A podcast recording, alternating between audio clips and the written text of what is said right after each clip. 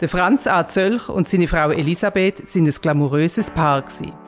Er ein bekannter Jurist, sie Regierungsrätin in Bern. Dann ist er immer mehr abdriftet. Er hat überall mit dubiosen Versprechen Geld pumpet. Eine Geschichte über falschen Respekt, ein englischer Hochstapler und der Gitarrist von der Genesis.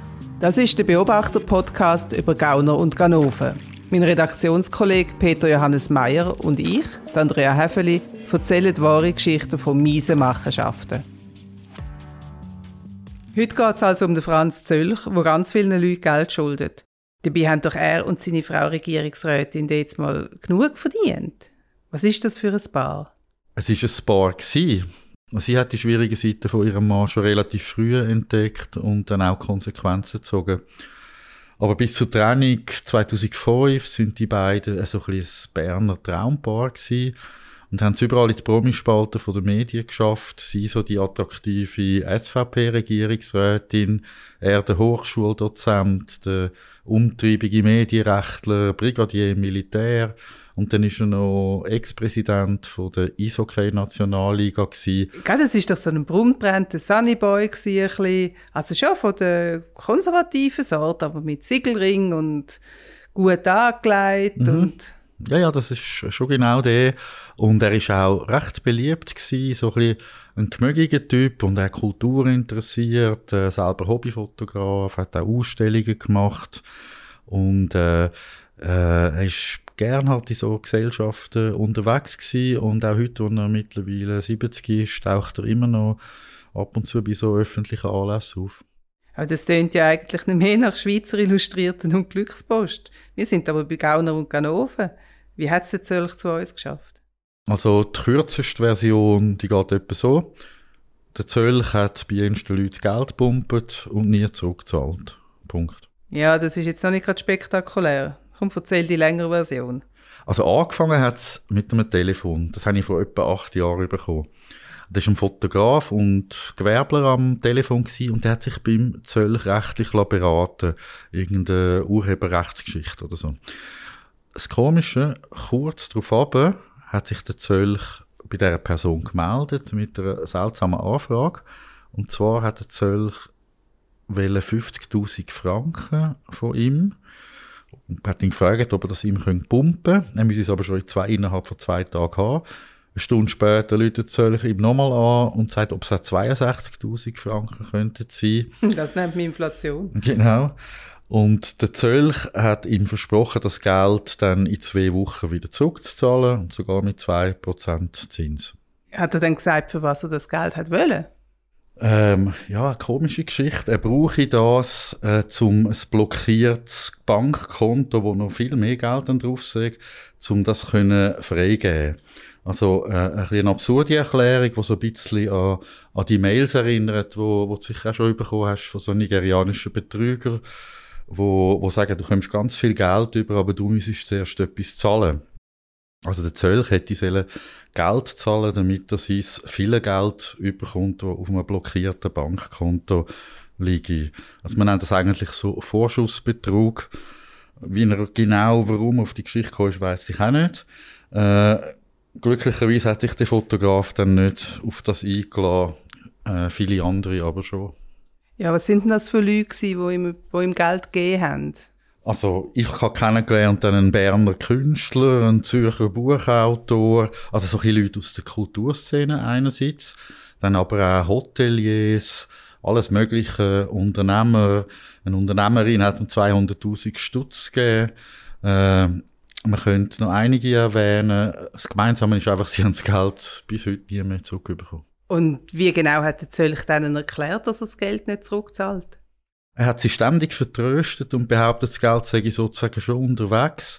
Irgendwann hat er plötzlich behauptet, er hätte gerade einen Millionenbetrag aus den Arabischen Emiraten überwiesen bekommen.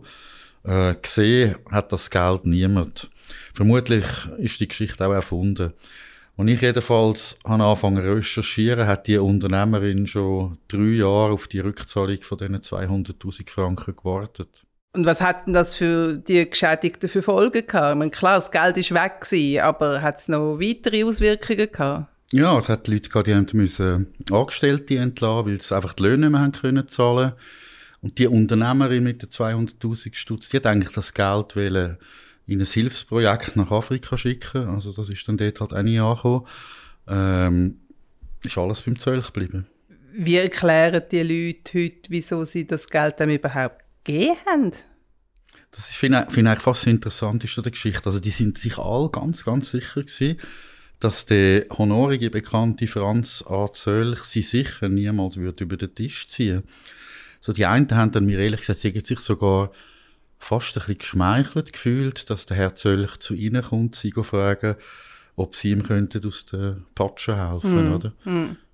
Also das wäre wie wenn ich dich würde fragen, könntest du mir vielleicht helfen, dann wärst du wahrscheinlich auch Ja, ich, ich würde mich unglaublich ja. geschmeichelt mhm. fühlen. Ich weiß nur nicht, also beim Zöllch ist es ja offensichtlich, dass seine Ex und, und die bekannte Ex und sein große Beziehungsnetz halt noch weiter ausgestrahlt haben, oder? Ja, das ist bei mir Positiv, vielleicht ja. weniger, ja.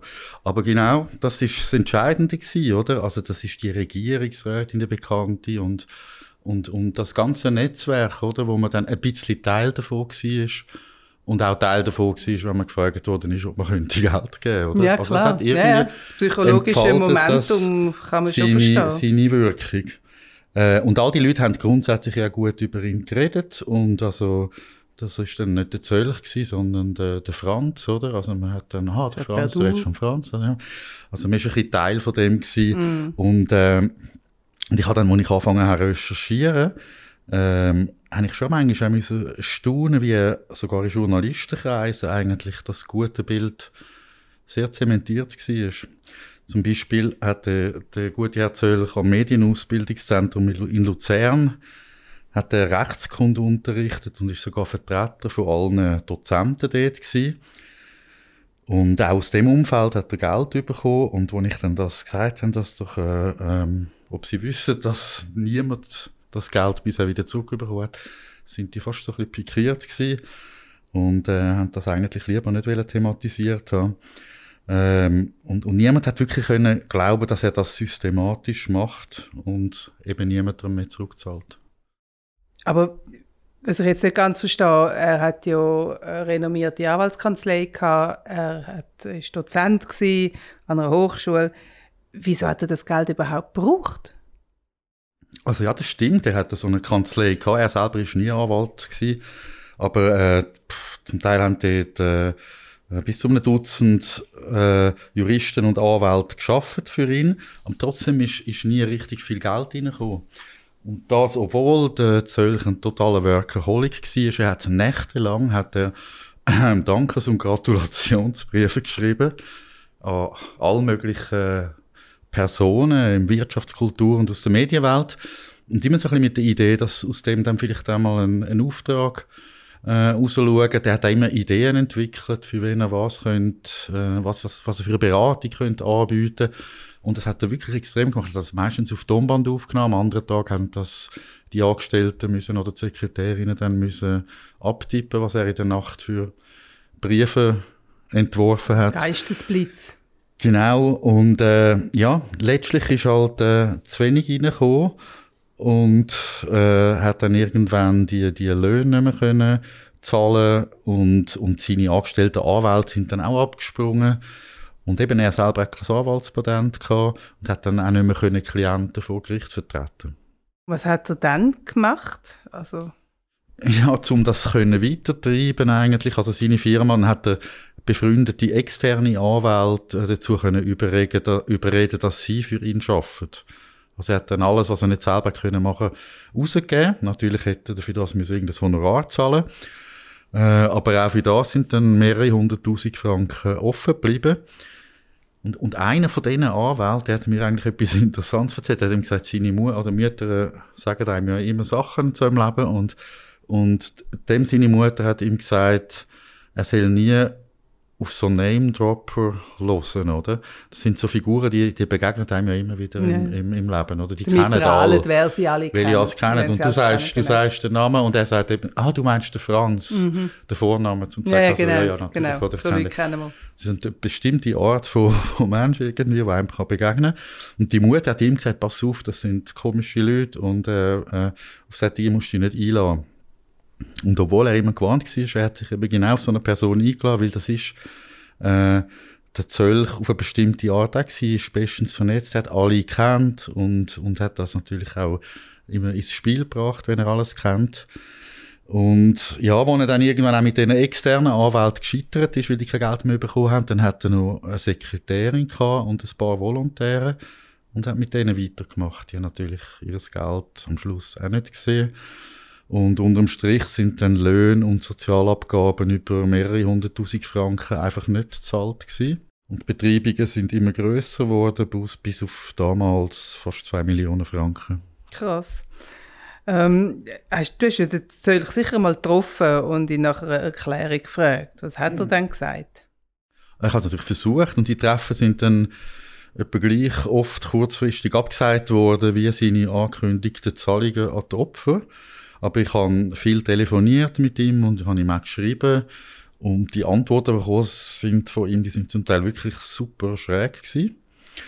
Ähm, also natürlich hat er immer gesagt, das Geld komme jetzt gerade den nächsten Tag. Es ist gut, dass ich anrufe, weil er jetzt gerade die Überweisung ausgelöst. Haben wir dann erklärt, es geht bei ihm halt um sogenannte First-in, Second-out-Geschäfte.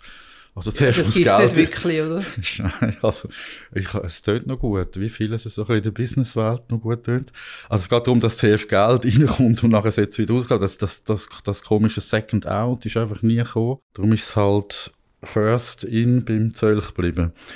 Und äh, ich wollte dann wissen, was er mit dem vielen Geld überhaupt macht, das er da so einnimmt auf die Art und hat dann etwas von erfolgreichen Investitionen im arabischen Raum erzählt. Und dann, sagt weg 9-11, dem Terrorattentat, sagt das Geschäft kaputt gegangen. Wie praktisch. Ja, kann man sich theoretisch ja noch vorstellen, oder, dass dort dann die Gelder blockiert sind, weil sie was alle suchen nach Terroristen und so weiter. Und dann hat er gesagt, aber jetzt, oder sozusagen jetzt, wo ich angeläutet habe, gerade vor wenigen Tagen, sei jetzt eine Entschädigung gekommen für das kaputtgegangene Geschäft über 5 Millionen Franken und das liegt jetzt auf einem Konto in Genf. Und äh, das Geld komme gerade, aber äh, eben müssen noch etwas vorauszahlen und so, das auslösen. Und weil das Geld ja gar komme, mache ich es doch überhaupt keinen Sinn, jetzt einen Artikel über ihn zu schreiben. Du hast aber gleich geschrieben. Ich habe dann gleich geschrieben, aber es hat sich im Fall über Monate hingezogen, bis wir dann entscheiden zu schreiben. Es wäre ja wirklich ein bisschen peinlich gewesen, wenn wir äh, den Artikel geschrieben hätten und alle hätten ihr das Geld zurückgegeben. Also du bist ja nicht ganz sicher gewesen, ob er nicht recht hat. Ja, wir haben ihm einfach die Chance geben, dass er, ja. dass er das ja kann realisieren und äh, Second Out machen. Aber Fakt ist, das Geld ist nicht gekommen. Das Geld ist nicht gekommen. Ähm, jetzt mal ehrlich, was ist mit dem guten Mann irgendwie krumm? Also irgendetwas stimmt doch mit dem nicht. Ja, ja, du bist, bist hartnäckig. Ja. Das, ich, ich bin das auch und habe gedacht, irgendwie, wieso macht er das? Da muss irgendetwas anderes noch dahinter stecken, oder? Wieso braucht er überhaupt das Geld und wieso macht er das auf die Art und die komische Geschichten? Ähm, ich habe dann weiter recherchiert und ich glaube, ich habe eine Erklärung gefunden. Für das müssen wir einen Ausflug machen auf die Stadt. Also meinst du dort der Ort im Berner Oberland, wo die Reichen rumlungern? Genau. Äh, und der Zölch äh, hat sich unter diesen Reichen offenbar besonders wohl gefühlt. Also ich persönlich finde Stadt eher schrecklich, schon wegen diesen geschmacklosen und teuren Skianzügen, die die Leute tragen. Aber item, der Zölch hat regelmäßig seine Wochenende dort verbracht. Und natürlich nicht nur er. Und Gstaad ist irgendwie so zum Dreh- und Angelpunkt von einer verhängnisvollen Verstrickung geworden. Eine Verstrickung, die sein Geschäftsleben betrifft, aber eben nicht nur sein Geschäftsleben. Und wer unter diesen Reichen und Schönen ist denn sein Verhängnis geworden? Äh, der gute Mann heißt Simon Welch und ist so eine besonders schillernde äh, Figur aus England. Die New York Times hat mal vor Jahren, ich glaube 2005 war es, ein Porträt gemacht über den Nobelort Gstaad. Am Rand von dieser Reportage kommt der heute 48-jährige Simon Welch auch vor als angeblicher Chalet-Interessent. Und der Welch schwärmt in dem Artikel über den hohen Lebensstandard in Gstaad und dafür lohnt sie sich auch, so hohe Preise zu zahlen für ein Chalet. Und was die Journalisten von der New York Times damals nicht gewusst haben, der Welch ist, ist zu dieser Zeit von der französischen Justiz gesucht worden. Wegen Scheckbetrügereien hätte er in Monaco vor Gericht erscheinen müssen. Der hat offenbar einen anderen Plan gehabt und ist samt seiner Familie, also hat Kind und Frau, ist er auf das Gestaat gezogen. Und äh, da kann man natürlich schon sagen, man zahle gerne so hohe Preise, wenn man sie nicht mit dem eigenen Geld muss zahlen. Und in Gstaad hat er also den Franz Zölch kennengelernt. Ja, der Zölch hat mit seiner damaligen Partnerin hat er ein Dienstleistungsunternehmen gegründet, EMS Gstaad GmbH, wo es auch so um Immobilien gegangen ist und sonst so Beratungen für Leute, die dort anziehen Und in dem Zusammenhang hat er irgendwie den Welsch kennengelernt und er hat ihm eben ein Chalet vermitteln Und kurz darauf ist der, der Zölch dann aber auch so Generalbevollmächtigter äh, eigentlich in allen Rechtsangelegenheiten von dem Simon Welsh geworden. Und rechtliche Auseinandersetzungen hat es um ihn immer mehr gegeben. Also da haben sich wie zwei gefunden, scheint zusammen. Ja. das heißt, der Zölch hat also den gesuchten Kriminelle auch rechtlich und in Geschäftsbelangen genau. vertreten. Genau, der, der nicht vor Gericht erschienen ist in Monaco. Und äh, Jetzt muss man wissen, die ganze Familie Welsch ist etwas Spezielles, oder? Die, die haben alle auf sehr großem Fuß gelebt. Und die ziehen das auch in der Welt um. Also, jetzt sind sie in Gstaad gewesen, vorne in Monaco und so weiter. Äh, und Kinder sind in die äh, exklusive Kennedy-Privatschule gegangen, die sie in, in, in Gstaad hat. Und sie haben in der Freizeit Polo gespielt. Ähm, die meisten Rechnungen sind einfach nicht gezahlt worden das ist vielleicht interessant. Der Welsh hat dann auch angefangen, eine Geschichte zu erzählen, wieso die Rechnungen nicht zahlt. Und dort ist es um blockierte Gelder in England gegangen, aus einer riesigen Erbschaft, wo er aber noch nicht darauf zugreifen Okay, und dann hat auch er angefangen, um Darlehen zu betteln. Genau, so kurzfristige Darlehen, eigentlich genauso wie später der Zölch. Und schnell hat der, der Welsch dann auch x Leute gefunden in Gstaad. Also er hat offenbar auch das Talent gehabt, die Leute zu überzeugen, dass das schon gut komme. Hat so mehrere hunderttausend Franken gemacht. Und ein Gstaadner, ein Gstaadner, ein Einheimischer hat mir dann mal gesagt, dass dass der Welsh so ein geschickter Manipulator sagt, dass sogar wenn du dann weißt, dass du das Geld jetzt nicht mehr zurückbekommst, hast du irgendwie das Gefühl, sei einer von, von deinen besten Freunden, obwohl, ja, du hast ihm das Geld gegeben, gesagt, er zahle es zurück und du hast es nie bekommen, aber irgendwie, der Welsh hat schon noch etwas, ja. Ja, das ist ja beim Zölch ein bisschen ähnlich, scheint mhm. es einem, also Mhm, mhm. Genau. Das leitet ja in den Verdacht, dass, dass der Zölch wirklich vom Welsh gelernt hat, wie es geht. Und halt ein ähnliches Charisma auch hat von Natur aus. Ja, ja, viel, vieles spricht dafür, finde ich auch. Und der Zölch hat der Welsh ja eben rechtlich auch vertreten, in Sachen. Und ähm, mir haben Leute erzählt, dass, dass die, also die dann effektiv die, die Rechtsberatung gemacht haben für den Welsh, nämlich in der Kanzlei vom Zölch, äh, haben mir dann können sagen, dass dass das gratis gemacht worden ist. Also die haben, die haben ständig für den Welsh und seine Rechtsprobleme geschaffen. Es ist aber eigentlich nie Geld reingekommen in die Kanzlei. Also eigentlich ist der Zölch ja selber dann ein bisschen Prellte von dem Welsh, wenn man es genau nimmt. Ja, wahrscheinlich ist er so etwas wie selber Opfer geworden vom Welsh. Das würde auch seine vielen Schulden erklären. Vielleicht hat er investiert in irgendein Projekt vom Welsh. Der hat übrigens gegenüber dem Betreibungsamt sogar eingestanden, dass die Geschichte mit dem blockierten Erbe in England letztlich erfunden war. Der Welsh ist dann ja irgendwann untertaucht.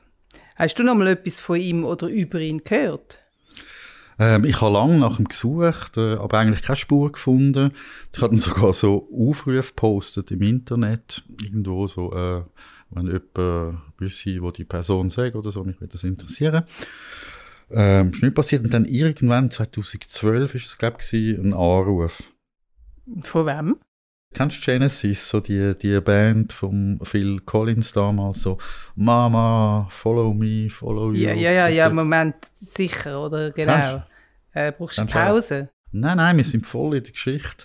Äh, es es nicht der Phil Collins gewesen, der selber angelötet hat, äh, aber der Mike, oder Mike Rutherford, der ehemalige Gitarrist von der Genesis, der ist ja selber auch weltberühmt. Ja, allerdings, aber mhm. also jetzt fängst du auch schon an mit Name-Dropping. Hat die natürlich angesteckt? Nein, Quatsch, der, der Mike Rutherford, der, der hat eben auch den Simon Welch gesucht, wie ich auch. Und der ist offenbar hat ja irgendwie meinen Aufruf gesehen, oder? Ich habe dann eben auf Englisch gemacht. Oder? Ja, cool. Wanted oder so. Und dann äh, ist der, der Rutherford, muss man wissen, der ist auch ein begnadeter Polospieler, oder? Offenbar haben Leute, die viel Geld haben, irgendwie das Gefühl, sie müssen dann auf so Rössli sitzen, aber ja. Und der, der Polospieler Mike Rutherford hat ähm, der gute Herr Welsch auch Polospieler kennengelernt. Und unterm Strich ist er jetzt irgendwie 100 oder mehrere hunderttausend Dollar leichter. Und der Welsch hat zum Beispiel so bei den Polofeldern außerhalb von Paris, ist offenbar so ein bekannter Ort, dort hat er in einer Villa gelebt von dem Mike Rutherford, hat sie gemietet, aber natürlich nie etwas gezahlt. Äh, immerhin beim Rutherford ist nicht so das Problem, der kann sich das wahrscheinlich leisten. Aber die Opfer vom Zöll haben das Glück ja nicht. Wie geht es denen heute? Ja, die warten jetzt seit vielen Jahren aufs Geld und sie warten eben auch auf eine Verurteilung. Das hast du in so Fällen oft, also du, jeder sieht, der müsste irgendwie gestoppt werden und es kann ja nicht sein, dass man rechtlich nicht belangt wird für so etwas. Aber es passiert eigentlich ganz, ganz lang nichts. Im Juni von dem Jahr ist er endlich angeklagt worden, und zwar wegen gewerbemäßigem Betrug und noch wegen versuchtem Betrug in weiteren Fällen. Aber wieso ist denn das so lang gegangen? Ja, das ist eine gute Frage. Und viele Geschädigte sind auch überzeugt, dass der Herr Zölch eben von der Berner Justiz auch ganz lang nur mit Samthändchen angepackt worden ist. Also, dass auch dort noch dass er ein bisschen gewirkt hat, der honorige Herr Zöll. hat, so, ja, ja. Man kennt sich ja vielleicht auf dem Golfclub. Anders so. als wenn es jetzt ein Meier oder äh, ihm so gewesen wäre, oder, hat man das äh, ein bisschen anders angegangen.